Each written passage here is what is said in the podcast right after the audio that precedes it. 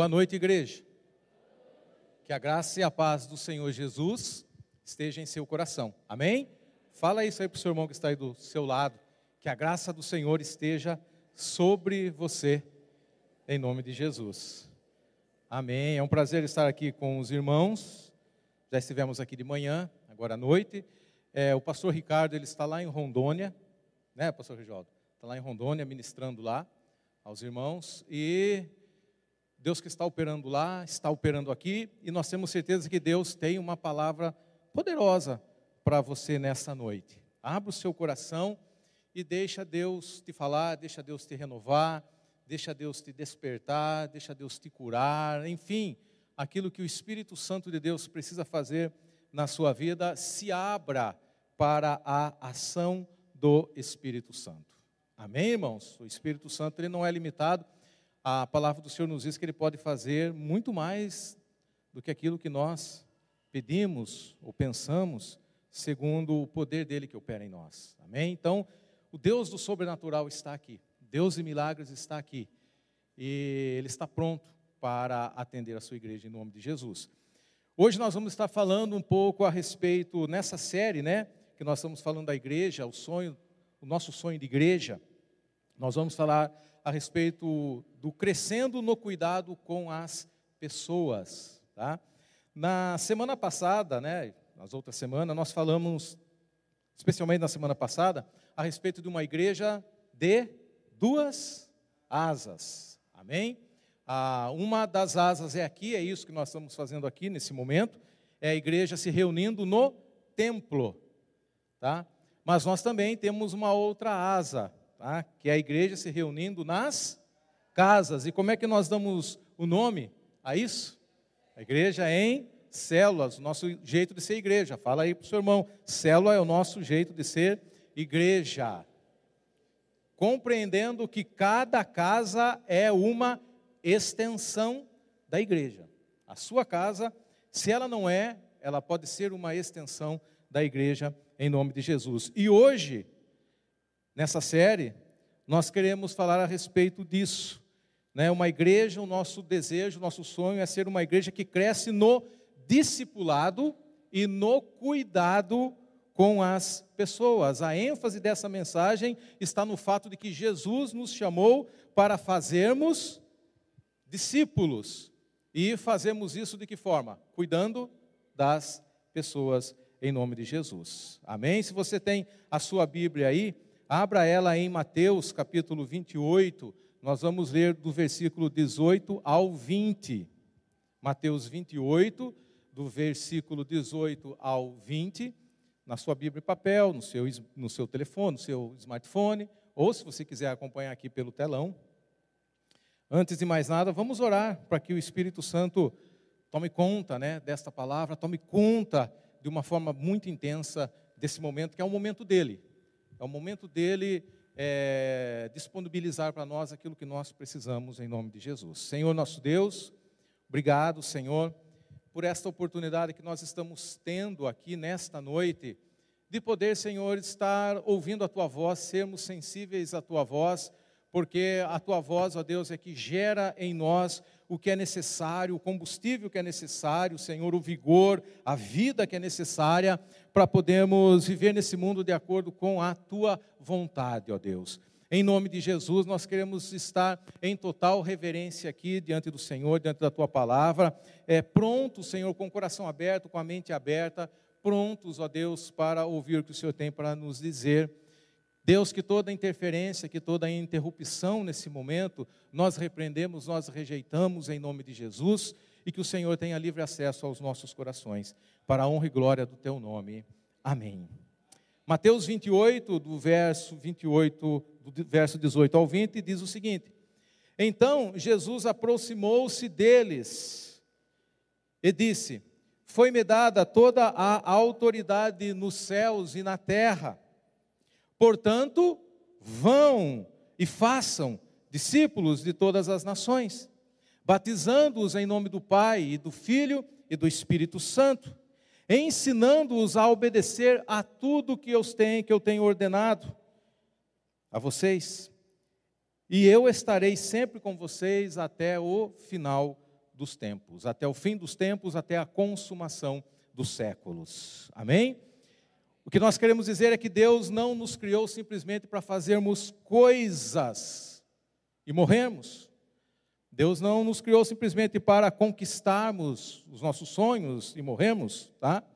Deus, nós, quando nós percebemos que há algo mais profundo em nosso coração, colocado pelo próprio Senhor, e quando nós corremos, é, abrimos o nosso coração para que Deus nos mostre isso, nós vamos descobrir o real motivo para o qual nós fomos criados. E todos nós fomos criados para algo poderoso do Senhor. É, e aí surge uma pergunta: o que é que eu estou fazendo da minha vida? O que é que você está fazendo da sua vida? O que é que nós estamos fazendo da nossa vida? Sendo que Deus nos criou para algo nobre muito mais nobre do que correr atrás de coisas. Por quê? As coisas irão ficar. E como eu falei aqui nessa manhã, na verdade elas não irão ficar, né? Porque segundo a própria palavra do Senhor, todas as coisas elas um dia elas irão, né, se perder, se desfazer, na verdade. As coisas irão se desfazer. Os nossos diplomas, as nossas roupas de marca, as nossas casas, os nossos carros de marca também, tudo um dia irá se perder. E como eu falei aqui, eu já fiz, tentei fazer um exame, né, um, um, uma, um, pensar o seguinte: o que eu encontraria aqui, onde hoje é a minha casa, se daqui a 150 anos depois da minha morte, 150 anos depois da minha morte, eu pudesse retornar, não será possível, mas só um exercício. Se eu pudesse retornar 150 anos após a minha morte e dar uma passeada no meu bairro, passar em frente da rua da minha casa e ver como é que estaria a minha casa. Em que situação ela estaria. Quem estaria morando ali naquela casa? Meus filhos? Não sei. Netos, bisnetos? Não sei. Ou será que seria alguém que eu nem conheço, que e em que estado, né, de conservação estaria aquela casa? Tomara que esteja um pouco melhor que hoje, né? Mas, né, com o tempo, talvez não né, se não houver o devido cuidado. Será que essa casa existiria ali ainda? Não sei, poderia ter sido demolida. O carro, né, que situação estaria o seu carro daqui depois de 150 anos da sua morte? Aquilo que a gente parece é, despende tanto esforço, tanta energia, né, para conquistar, para manter, é, não estou falando que é errado isso, não é errado isso, tá? Mas e, e isso não é o propósito, a finalidade da nossa vida, tá? Eu só tenho uma vida para viver, você, eu, nós, e nós precisamos viver essa vida no propósito correto. E qual é o propósito correto? Aquilo que foi planejado por Deus para mim e para você, em nome de Jesus. Amém? E o que foi planejado por Deus para mim e para você? Diz o texto aí, né? que nós somos criados para gerar filhos para Deus e investir a nossa vida nas pessoas. Não é o que o texto diz? Ele nos chamou para fazer discípulos. E nós precisamos descobrir, irmãos, o prazer que é investir na vida das pessoas. Nós precisamos entender que isso é a oportunidade que Deus está dando para nós, em nome de Jesus. É uma oportunidade que você não pode abrir mão. É uma oportunidade que você não pode desprezar, desconsiderar, ser indiferente a esta oportunidade. Tá? Preste bastante atenção nessa leitura que nós vamos ler aqui nessa, em João capítulo 17, 17, versículo 6, e depois João 17, 9, diz assim: Jesus falando: Eu revelei teu nome àqueles que do mundo me deste, para aqueles que do mundo me deste. Eles eram teus, tu os deste a mim, e eles têm obedecido a tua palavra. Versículo 9: Eu rogo por eles, não estou rogando pelo mundo, mas por aqueles que me deste, pois são teus. Percebeu aqui? Pense um pouco nisso. Aqueles que do mundo me deste, tu os deste a mim. Aqueles que me deste são teus. Será que Jesus, e esse versículo se aplica somente a ao Senhor Jesus? Será que só a Ele que esse versículo está querendo dizer? Será que foi só a Jesus que Deus deu alguém para que ele pudesse cuidar? Você sabia que Deus deu pessoas para você cuidar delas? Você sabia disso? Você sabia que Deus deu pessoas para você, para que você pudesse ajudar essas pessoas? E essas pessoas são de Deus, e Ele escolheu você para entregar pessoas aos seus cuidados, para você cuidar dessas pessoas, eu não sei quem são, para você amar essas pessoas, eu não sei quem são, e a nossa existência, a minha, a sua, é ser um canal de inspiração para essas pessoas que Deus nos deu. Os seus filhos são, seus filhos naturais, são pessoas que Deus te deu, para que você seja um canal de inspiração na vida dos seus filhos, para que você ame seus filhos, para que você cuide deles, para que eles atinjam o potencial que Deus tem planejado para eles. Mas Deus te deu também não somente filhos naturais, Deus te deu também filhos espirituais, para que você possa amá-los, para que você possa cuidar deles em nome de Jesus. No mundo, as pessoas são reconhecidas pelas grandes conquistas que elas realizam, pelas grandes obras que elas fazem, pelas talvez pelos carros, né, espetaculares que compram, pelas grandes casas que constroem, eu não sei, tá? Mas isso, irmãos, para Deus não quer dizer nada. Nós não podemos reduzir a nossa vida a um mero prazer de alguma conquista. A vida não é para isso, tá? Aí uma pergunta: o que Jesus fez na sua existência aqui nesse mundo? A gente, Jesus não, a gente percebe que Jesus ele não escreveu livros ainda, que não seja errado. Nós vamos ver isso. Jesus ele não construiu grandes coisas materialmente falando. Jesus não abriu nenhuma escola. Jesus fez algo interessante. Ele amou e cuidou de pessoas. Tá? Jesus ele não falou assim: "Ah, eu vou usar minha vida, sabe para quê? Para uma grande conquista. Vou subir o topo do Monte Everest. É, e lá vou ser conhecido no mundo inteiro. No Brasil, todos vão me aplaudir, vou ser reconhecido como cara que subiu no Monte Everest. Vou atravessar o continente americano de norte a sul de bike desde o Alasca até a Patagônia. Vou sair nas, na, na manchete dos jornais esportivos do mundo todo. Não estou falando que isso é errado, mas é uma conquista, irmãos, que vai passar.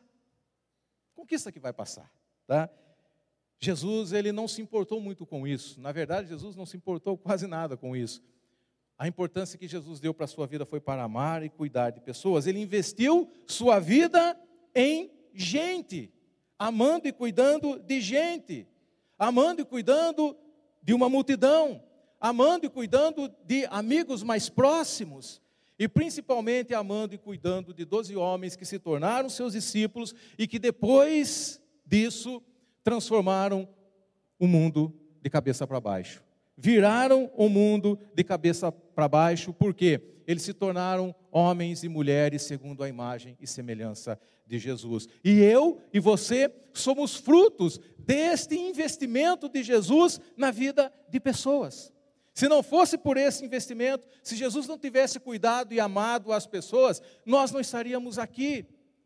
Você não teria sido salvo, você não, você não teria essa igreja como a sua grande família. Não sei o que teria sido da sua vida.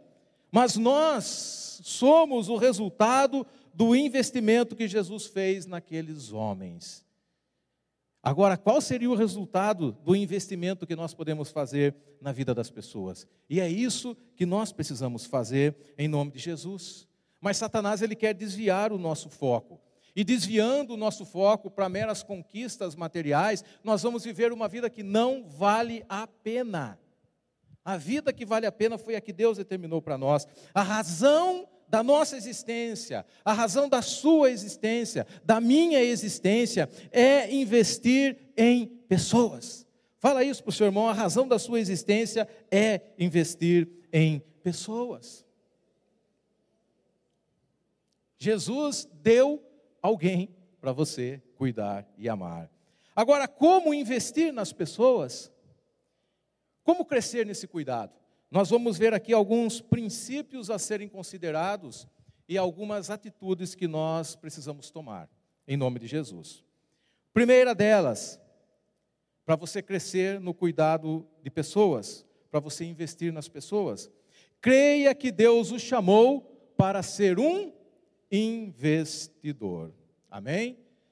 Diz o texto que Jesus falou o seguinte: vão e façam discípulos. É isso que dá sentido à vida. Vão e façam discípulos. Aí esse verbo ir é um verbo de ação. Né? Aliás, todo verbo é ação, né? Não existe verbo que não seja ação. Verbo né, denota uma ação. Este verbo ir, ele é um verbo que aponta para qual direção? Vão. Jesus falou assim: vão e façam discípulos. Para qual direção Jesus está apontando? Vão e façam discípulos. Para todas as direções. Vão e façam. Tá? O trabalho pode ser uma dessas direções. O seu local de trabalho, o seu trabalho, não é simplesmente um ganha-pão. O seu trabalho pode ser o seu campo ministerial. Lá pode ser o ir de Jesus, o seu trabalho pode ser. No seu trabalho, de repente, você tem, como eu falei, não estou falando de você deixar de trabalhar para falar, para investir. Mas naquele tempo que você tem né, de, de, de, de, descanso no trabalho, todo mundo aqui durante o trabalho acho que almoça, né? Aquele momento, né? Que você, e geralmente a gente almoça com alguém. É um momento que você pode ter essa oportunidade de investir nas pessoas, ouvi-las, né? Talvez uma palavra de orientação, de carinho e de direção. No seu trabalho, pode ser lá o ir de Jesus para você. Depois do seu trabalho, as pessoas do seu trabalho que você conhece. Quando eu falo pessoas é, no seu trabalho, não é só no ambiente de trabalho, mas amigos, amizades, né, colegas que você faz lá. Quem aqui tem amigos de trabalho que se encontra depois do trabalho ou num outro dia que não seja o dia de trabalho? Quem tem? Nós estamos com dificuldade de fazer amizade, hein, gente? A gente precisa pedir ao Senhor, tá? que nos desperte nisso em nome de Jesus. É o ir de Jesus para você. Na escola, o ir de Jesus aponta para essa direção também, acadêmica. Lá você pode, né? Deus pode levantar ali pessoas para que você venha a cuidar delas em nome de Jesus. No seu momento de lazer, é pecado ir para a praia? Quem acha que é pecado ir para a praia? Quem geralmente vai para a praia sozinho? Bem difícil, né? Até eu que sou um pouco assim mais isoladão, não vou sozinho para a praia, né? Pelo menos a minha família vai junto. Geralmente você leva, você vai com amigos, né? Alguns deles muitas vezes está é, tá precisando ser amado, ser cuidado. Você não vai lá só para tomar um banho de sol. No seu momento de lazer, você pode ser um instrumento de Deus para amar e cuidar das pessoas em nome de Jesus. Na academia, você pode ali desenvolver amizades, conhecer pessoas que você pode amar e cuidar. Enfim, irmãos, nós não sabemos o ir de Jesus, o vão e façam discípulos. Ele aponta para uma infinidade de direções. Todos os que Deus te deu, irmão, enquanto a gente vai para qualquer uma dessas direções, para qualquer uma dessas atividades, nós podemos ir gerando e cuidando de pessoas em nome de Jesus. Todas as pessoas que Deus te deu precisam ser inspiradas por você. Sabia disso? Se Deus deu a você, precisam ser inspiradas por você.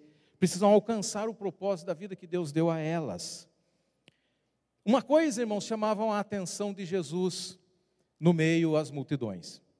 Tá? E precisa chamar também a nossa atenção. Mateus capítulo 9, versículo 36 diz o seguinte: Ao ver as multidões, Jesus teve compaixão delas. Por quê?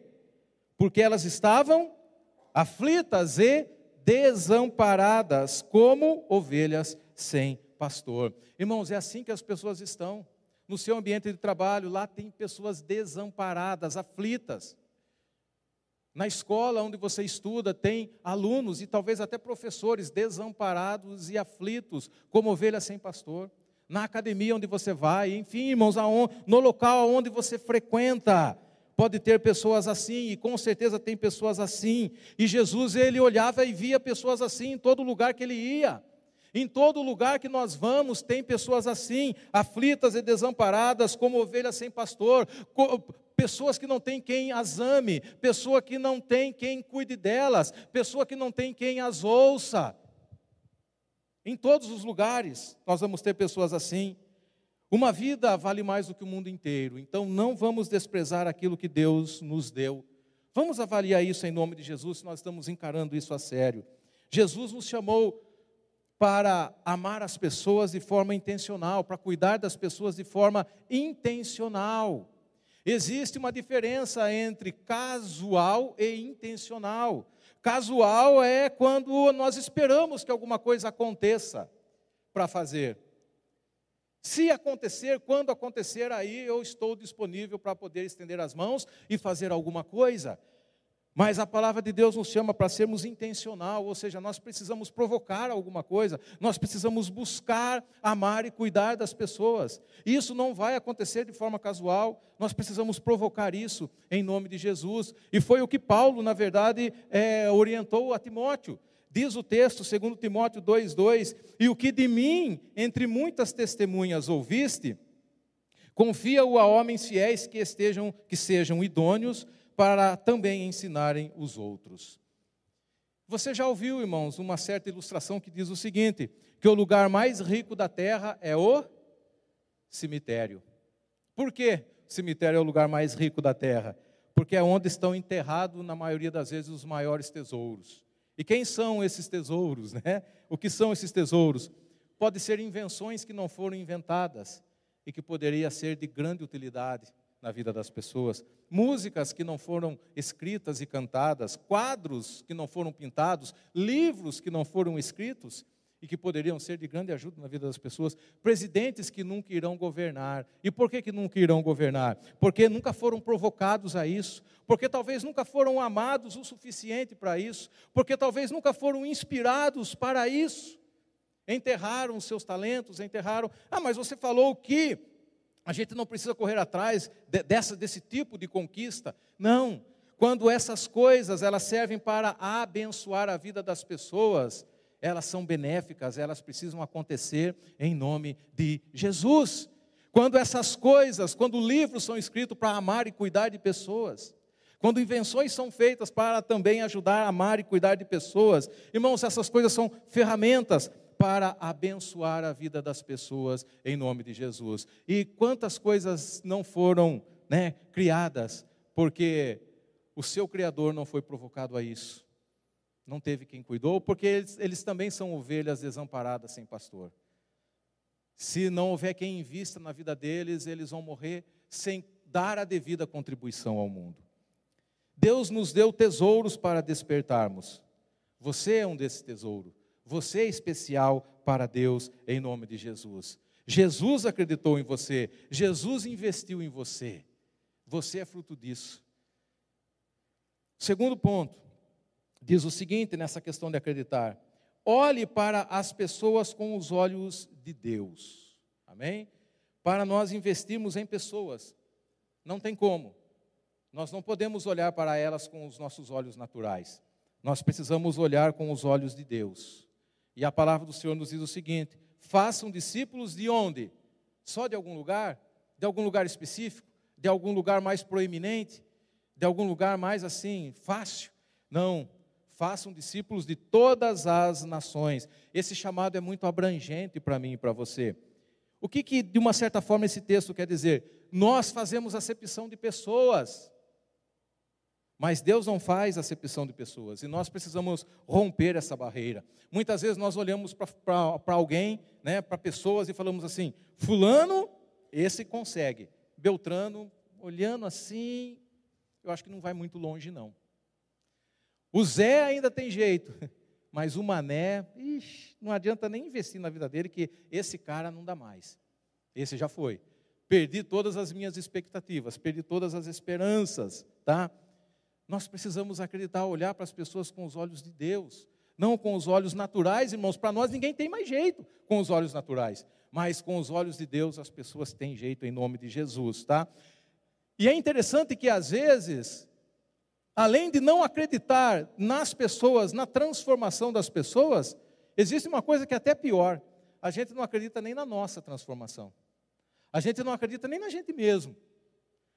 E por não acreditar nem na gente nem nas pessoas, nós não investimos o suficiente, nem em nós e nem neles. Porque nós olhamos, muitas vezes você olha para você com os olhos naturais. Você olha para você e você acha também que você não tem mais jeito. Você já se pegou olhando para você assim? é, eu acho que já não tem jeito mesmo para minha vida. Eu acho que já eu não mudo mais. Esse é, esse é quem eu sou e você até o fim. Você não acredita em você muitas vezes. E aí deixa de investir em você mesmo. E olhamos para as pessoas também e deixamos com os olhos naturais e deixamos de investir nelas. Como é que você olha para a nossa nação? A maioria de nós olha para essa nação e fala assim: essa nação não tem jeito. Essa nação não dá mais. Se a gente olhar a história da nossa nação, é uma história de corrupção, de malandragem, de safadeza, desde quando foi colonizada até hoje. Não dá mais. O povo brasileiro não dá mais. E aí a gente desiste até mesmo da nossa própria nação. Você, como, o que você pensa da nossa nação? Não tem mais jeito? É assim que você pensa? E por muitas vezes pensar que a nossa nação não vai mudar, que ela vai de mal a pior, nós não investimos nela, nós não oramos por ela, nós não oramos pelas nossas autoridades, nós não oramos e nós muitas vezes, até mesmo como cidadão, a gente também não faz o que deveria fazer, porque a gente não acredita mais que essa nação pode mudar. E quando nós não acreditamos, nós não investimos. A prova de que alguém acredita em algo é o investimento que ele faz naquilo que ele supostamente diz que acredita. Se você fala que acredita em algo, mas não investe, é mentira. E se nós de fato acreditamos em pessoas, nós vamos investir nelas em nome de Jesus. E nós só podemos acreditar nas pessoas quando nós olhamos para elas com os olhos de Deus. Amém? E aqui nós temos o exemplo de Paulo com relação à igreja de Corinto. Eu não sei se você sabe um pouco da história de Corinto, da cidade de Corinto. A cidade de Corinto é uma cidade que misturava espiritualidade com luxúria. Era uma cidade que era chamada, conhecida na época como a cidade da fornicação. Havia na cidade de Corinto uma montanha, várias montanhas ao redor, mas existia uma, né, que lá no topo daquela montanha havia um templo. Um templo dedicado a uma deusa que se chamava Afrodite. Quem já ouviu falar de Afrodite? Já ouviu falar? E quem era Afrodite? Afrodite era a deusa do amor para os gregos. Mas que tipo de amor? O amor depravado. O amor com quase todo tipo de conotação sexual, voltado simplesmente para essa área. Tudo pode. Sabe aquele amor né, sensual, que eu posso fazer o que quiser com o meu corpo, meu corpo é meu, quem manda nele sou eu, ninguém dá pitacura nisso e pronto, acabou. Essa deusa do amor era um amor voltado para essa área, era uma cidade totalmente depravada. Havia um, um porto nessa cidade, era bem localizada, é uma cidade bem rica, bem, né, bem habitada. E o que imperava ali nessa cidade era tudo isso, era depravação só. E essa igreja, irmãos, ela estava inserida nessa sociedade, totalmente depravada. E essa igreja, ela estava, até mesmo aos olhos de Paulo, Paulo olhava para essa igreja e considerava essa igreja carnal, imatura, né? e imoral ainda. Nessa igreja houve um caso, se você ler lá no capítulo 5 de, de Coríntios, de primeira carta aos Coríntios, houve um caso de incesto no meio da igreja, e a igreja não estava nem aí, como se nada tivesse acontecido. De boa, tranquilo, numa boa. Por quê? A igreja não estava, não tinha se incomodado com o caso de incesto que estava acontecendo dentro dela. E por que, que a igreja não tinha se incomodado? Porque, de uma certa forma, era normal. Podemos dizer que, como a carnalidade, a sexualidade naquela sociedade é, é, é, permitia tudo isso, a igreja também parecia que o pensamento da igreja era o mesmo. Paulo fala, vocês nem se incomodaram com isso. Porque a igreja estava inserida nessa sociedade. Mas Paulo, irmãos, apesar disso, Paulo havia nessa, nessa, né, na cidade de Corinto, né? É, aproximadamente mil sacerdotisas, mil profetisas cultuais, que elas eram prostitutas, que à noite elas percorriam a cidade seduzindo os homens, enfim, irmãos, estragando famílias, tá? E Paulo olhou para essa igreja nesse estado, mas Paulo olhou para essa igreja com os olhos de Deus. Mesmo ainda naquela realidade, ela sendo carnal, imoral e imatura, Paulo não desistiu delas. Paulo olhou para elas com os olhos de Deus. Diz assim o texto em Atos capítulo 18, 9 e 10. Diz o seguinte: certa noite o Senhor falou a Paulo em visão: Não tenha medo, continue falando e não fique calado. Ou seja, Jesus falando para Paulo: Paulo, não desista dessa cidade, não desista dessas pessoas, invista nelas, não saia daqui, continue fazendo o que você tem que fazer. Invista, não fique calado, vai, fale, fale do meu amor, fale do que, do que eles podem se tornar. Paulo, ele poderia perguntar o seguinte: mas baseado em que eu vou investir? Dá uma olhada, não tem mais jeito. Se fossem judeus que nem eu, né, um pouco mais moral, um pouco mais ético, poderia investir um pouco mais, mas dá uma olhada. Eles são o que são, não vão mudar. Vou investir para quê? Para que eu vou perder meu tempo? Que garantias eu tenho que o meu investimento vai fazer diferença na vida dessa cidade, na vida dessas pessoas? E aí Deus responde: Pois eu estou com você. Quer uma garantia? Eu estou com você e ninguém vai lhe fazer mal ou feri-lo, porque tenho muita gente nesta cidade. E Paulo acreditou nisso. Se Jesus falou que nessa igreja de Corinto ele tem muita gente, aquela cidade era grande. Estimava-se que naquela cidade havia praticamente uns 300 mil habitantes naquela época. E se Jesus falou que ele está comigo, e que ele tem, e que tem muita gente nessa cidade, eu vou falar o que, eu vou fazer o que ele me mandou fazer. Eu vou continuar falando, eu vou continuar investindo e com certeza a vitória virá em nome de Jesus. Paulo acreditou nisso. Aquelas pessoas precisavam ser garimpadas. Aquelas pessoas precisavam ter alguém que investisse seu tempo nelas, e foi o que Paulo fez em nome de Jesus. Amém? Não existe quem Jesus não possa salvar e não exista ninguém a quem o Espírito Santo de Deus não possa transformar. Alguém da sua família, alguém da sua vizinhança, eu não sei. Vamos despertar essa, essa fé em nós, em nome de Jesus. Por quê? Porque o tamanho do meu investimento fala do tamanho da fé que eu tenho no que eu estou investindo. Qual é o tamanho do seu investimento? Fala do tamanho da sua fé. Não há nada mais caro e precioso do que gente, amém? E vale a pena investir em pessoas em nome de Jesus. Sabe por quê também? Porque pessoas transformadas transformam cidades e nações. Pessoas transformadas aqui no Brasil podem transformar a nossa cidade e a nossa nação. A nossa política só vai ser transformada com pessoas transformadas. Se não houver pessoas transformadas, o Brasil não será transformado. E pessoas transformadas depende de quem invista nelas. Depende de mim, depende de você, em nome de Jesus. Faça uma análise. Eu acredito mesmo na transformação das pessoas. Deus avalia o investimento com base naquilo que as pessoas serão. Preste bastante nisso, é, atenção nisso. Com base naquilo que as pessoas serão. Ou seja, você está olhando agora para a pessoa e a pessoa não é aquilo que ela vai ser um dia. Jesus ele olha para nós e nós ainda não somos o que seremos um dia. Não foque demais no que a pessoa é agora. Se você focar demais naquilo que ela é agora, você vai desistir. Se você focar demais naquilo que seu marido é agora, você pode desistir. Se você focar demais no que seu filho é agora, você pode desistir.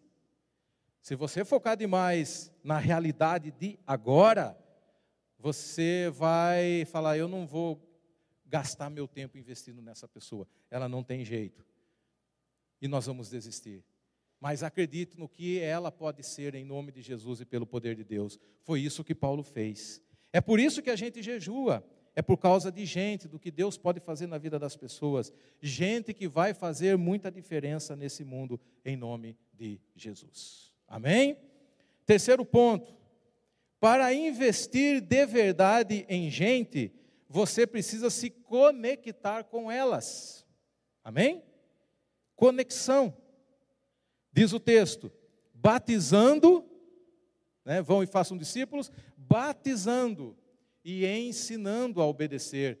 Batizar alguém e ensinar alguém exige conexão. Não se pode ensinar alguém se nós não estivermos conectados a elas. Se você quer marcar profundamente a vida das pessoas, se conecte as pessoas em nome de Jesus. Se disponha a isso. Aí eu pergunto para você: é fácil essa conexão? É fácil manter-se conectado a alguém, caminhar com alguém, acompanhar alguém? É fácil? Não é fácil. Se eu falar para você que é fácil, eu estou mentindo. Mas é aí que nós precisamos entender uma verdade: que todo investimento, principalmente investimento em pessoas, vem com dor e sofrimento. Talvez você não gostasse de ouvir isso, mas é verdade. E a gente precisa entender que é, essa verdade é verdadeira. Amém?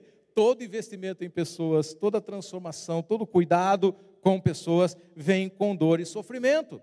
E toda verdadeira conexão que eu preciso ter com as pessoas, ela será testada no dia da crise. Tá? Aí eu quero fazer uma pergunta para você. Você acredita que Deus te ama ou te amou o suficiente? Você acredita nisso? Amém? Nós nunca amaremos o suficiente as pessoas pelas quais nós não sofremos. Guarde essa verdade. Nunca, nunca amaremos o suficiente as pessoas pelas quais nós não sofremos. Por que eu acredito que Deus me ama o suficiente? Como que eu posso ter certeza que Deus me ama o suficiente? Como que eu posso ter certeza que Deus cuida de mim? em todo o tempo. João 3,16 fala o seguinte: porque Deus tanto amou o mundo, e você está incluído aqui, que deu o seu Filho unigênito, para que todo aquele que nele crer não pereça, mas tenha vida eterna. Deus tanto amou o mundo que deu seu Filho. Ele sofreu por mim, ele sofreu por você, Jesus sofreu por nós. E por ter sofrido por mim, eu tenho certeza que ele me ama. Se ele não me amasse, ele não sofreria por mim. O sofrimento acaba se tornando a medida do amor. Quem não ama não sofre. Quem sofre ama. Amém? E 1 João 3,16 fala o seguinte com relação a Jesus e a nós também. Nisto conhecemos o que é o amor. Jesus Cristo deu sua vida por nós. Como exemplo, nós também devemos dar a nossa vida por nossos irmãos. Quem ama sofre. Quem ama dá a própria vida pelo irmão. Assim também, irmãos, como Jesus fez, nós devemos fazer. Quando a situação exigir que a gente tenha uma medida de sofrimento por alguém que nós estamos acompanhando, por alguém que nós estamos investindo, cuidando, quando a situação exigir, nós vamos precisar sofrer também. Não tem como escapar disso. É a dinâmica do cuidado, é a dinâmica do investimento. Todo investimento traz uma dose de sofrimento. João 13, versículo 1. Um pouco antes da festa da Páscoa, sabendo Jesus que havia chegado o tempo em que deixaria este mundo e iria para o Pai, tendo amado os seus que estavam no mundo, amou-os até o fim. Amém, irmãos? Para amar até o fim, entra aí uma dose de sofrimento. Eu só vou saber que amei até o fim quando em uma situação de sofrimento eu suportei e fui até o fim. Amar até o fim implica, sim, irmãos, sofrer pelas pessoas que Deus nos deu para amar e cuidar. A prova do amor de Paulo, Gálatas capítulo 4, versículo 19, fala o seguinte: Meus filhos, novamente estou sofrendo dores de parto por sua causa, até que Cristo seja formado em vocês. Você percebe que Paulo lhe sofreu também, para ver as pessoas sendo transformadas. E chegou um momento em que Paulo fala assim: Estou sofrendo novamente dores de parto. O que, que é sofrendo novamente dores de parto? Dores de parto é o início de uma nova vida, é ou não é? De repente você está investindo em alguém e a pessoa está tá, tá chegando, está subindo, tá com, e você está lá, nossa, agora vai, agora vai. De repente acontece o um imprevisto, aquela pessoa desmorona. E você tem que começar tudo do zero novamente. tudo do zero. Novamente, dores de parto. Começar tudo de novo. Não é fácil. Talvez você conheça pessoas assim que estava indo bem, de repente recaída, de repente voltou atrás, de repente abandonou o barco, de repente desanimou, de repente não quer saber mais de nada. E você tem que começar algumas vezes tudo do zero novamente, dores de parto novamente. Paulo sofreu isso com, com Gálatas. Paulo fala: vou ter que começar tudo de novo, sofrer tudo de novo. Não é fácil, mas o amor, é aquilo, amou-os até o fim. Amém? Tá? Deus deu pessoas para mim e para você. E onde estão essas pessoas? Tá? Ao seu redor, na sua célula, no seu trabalho, no culto, na sua família. Deus deu pessoas para você. Invista nas pessoas, invista nelas. E como nós podemos investir em pessoas? Amando e servindo essas pessoas, orando por elas, orando com elas e por elas, ouvindo essas pessoas. Bom, tem gente que é dura a gente ouvir, é verdade ou não é? Tem pessoas assim que você fala, meu Deus do céu, eu vou ter que de novo parar para ouvir o que essa pessoa tem para dizer. De novo, e muitas vezes a mesma história. Né? Muitas vezes a mesma história. E muitas vezes você vai precisar dar a mesma orientação. Você fala, e, e precisa. Algumas vezes precisa. Tá? Então, ouvindo essas pessoas, orando com acompanhando essas pessoas na sua célula. Enfim, irmãos, existem várias formas, né? Discipulando essas pessoas, chamando a atenção dessas pessoas quando for necessário também. É uma forma de amor, uma forma de cuidado. Uma coisa tremenda, irmãos, e importantíssima: tenha foco no seu investimento. O que, que a gente quer dizer com isso? Que você não vai poder cuidar de todas as pessoas. Não tem como. Não tem como.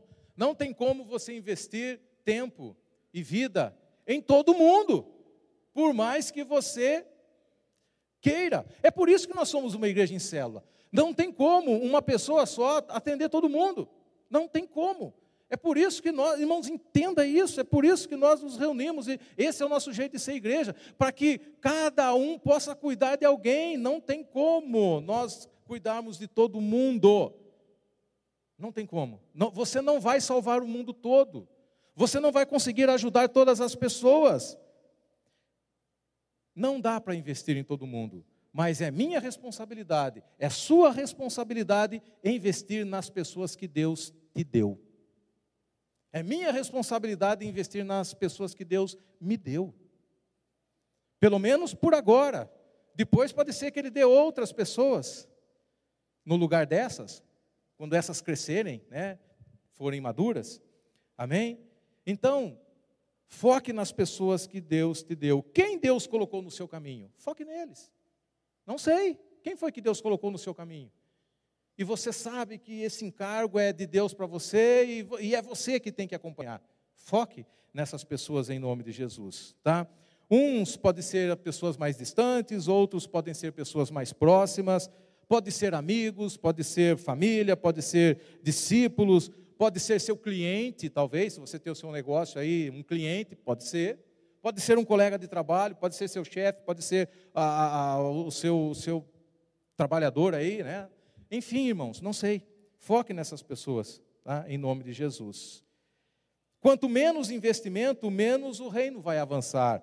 Mas o oposto também vale. Quanto mais nós investimos em pessoas, mais o reino avança em nome de Jesus. Maior investimento também traz para nós o quê? Maior recompensa. Amém? Maior recompensa.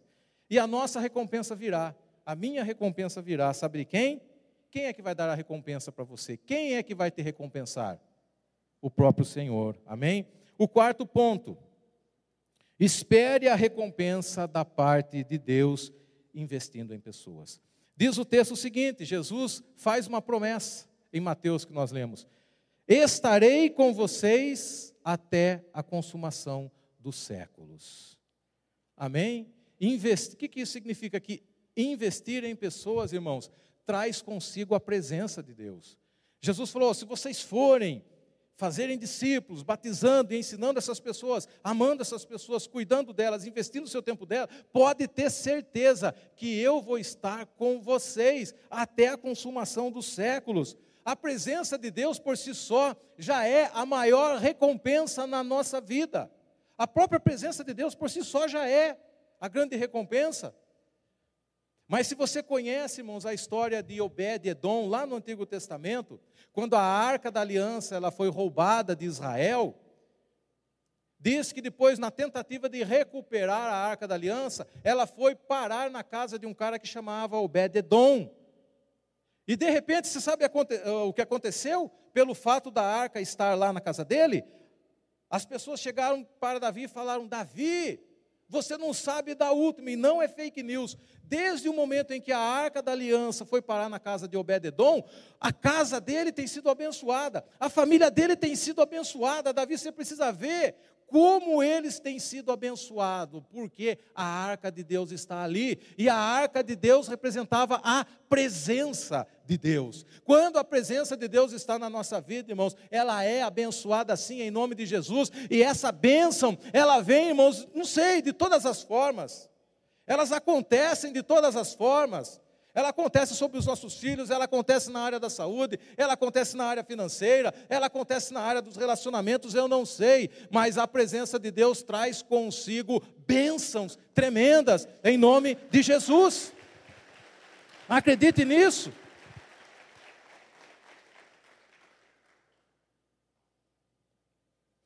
Mas além das bênçãos oriundas da presença do Senhor, outras recompensas virão da parte de Deus também.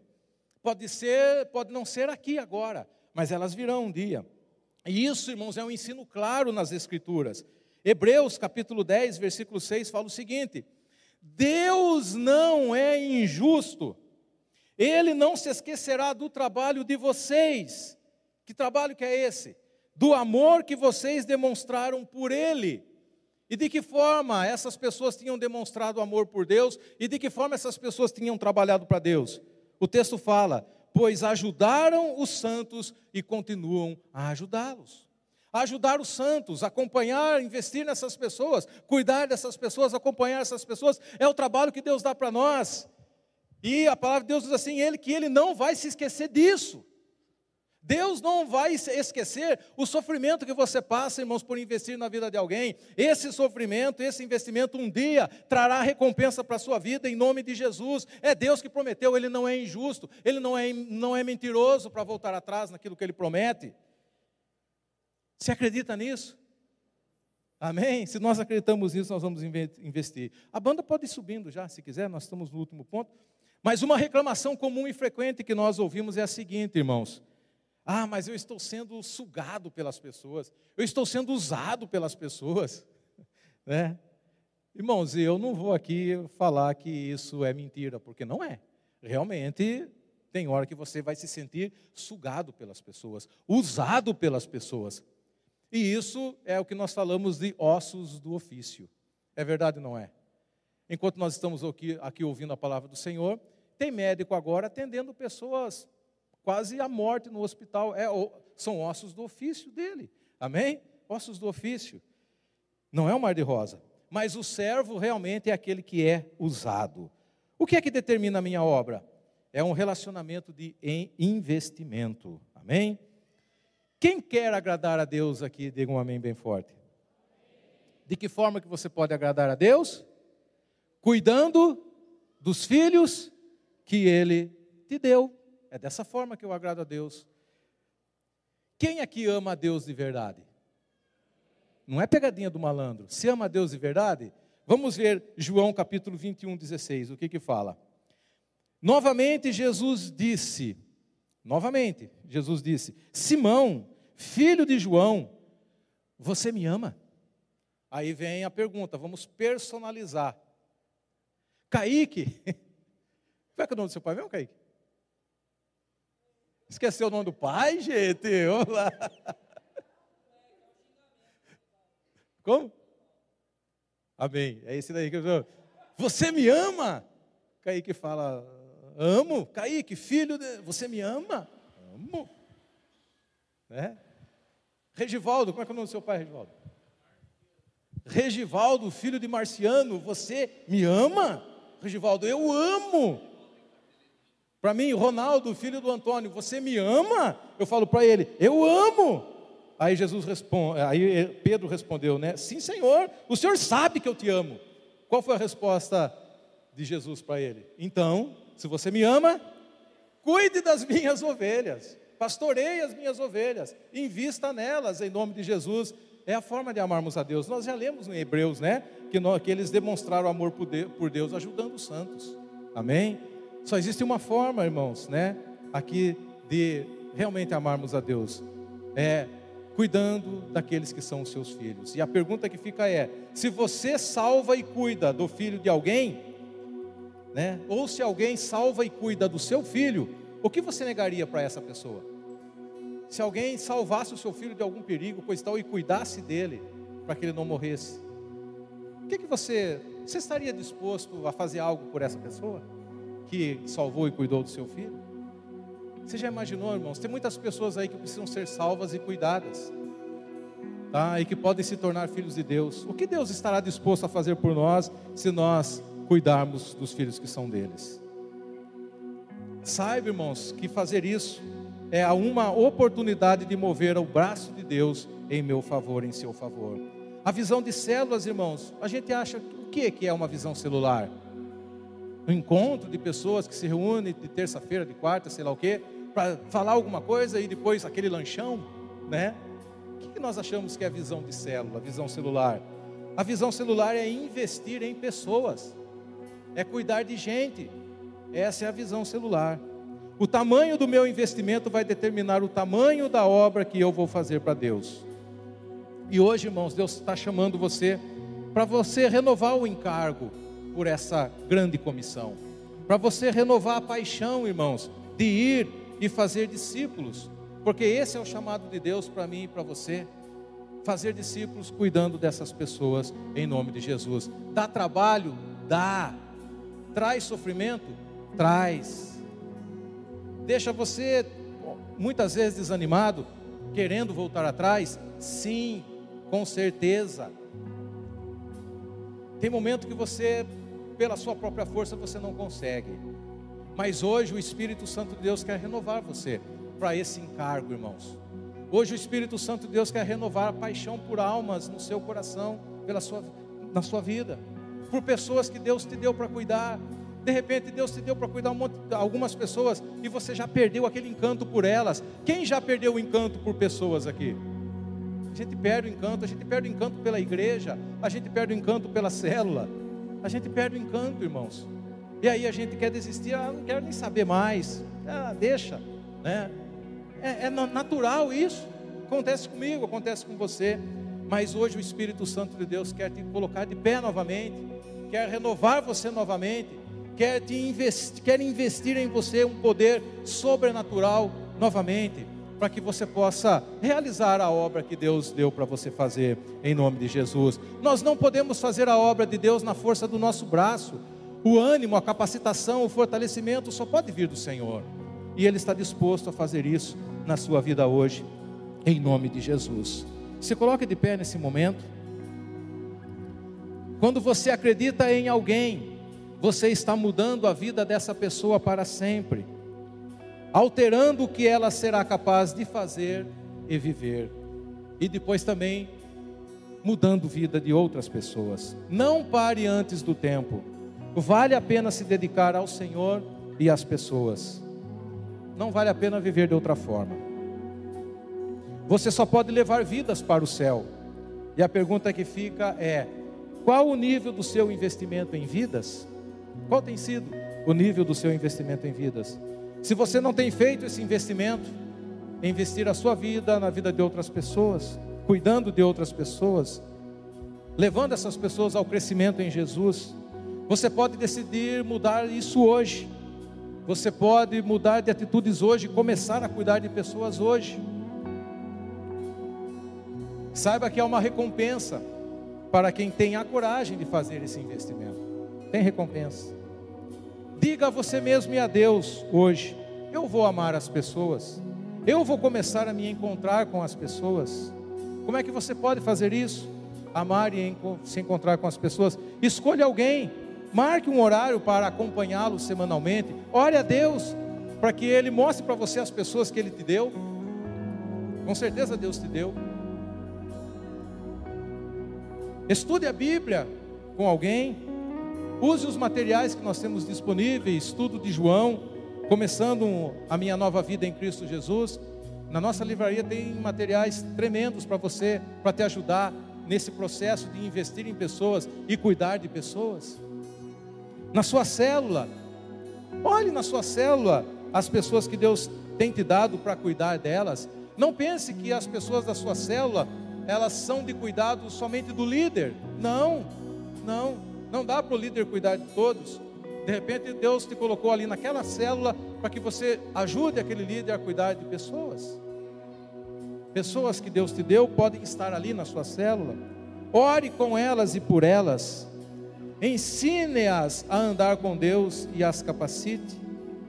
Encoraje essas pessoas a vir para o culto. Encoraje essas pessoas para vir para a célula. Leve essas pessoas ao CTM. Vá junto com elas. Em nome de Jesus. São as pessoas que o Pai te deu. E é a melhor obra que nós podemos fazer. Em nome.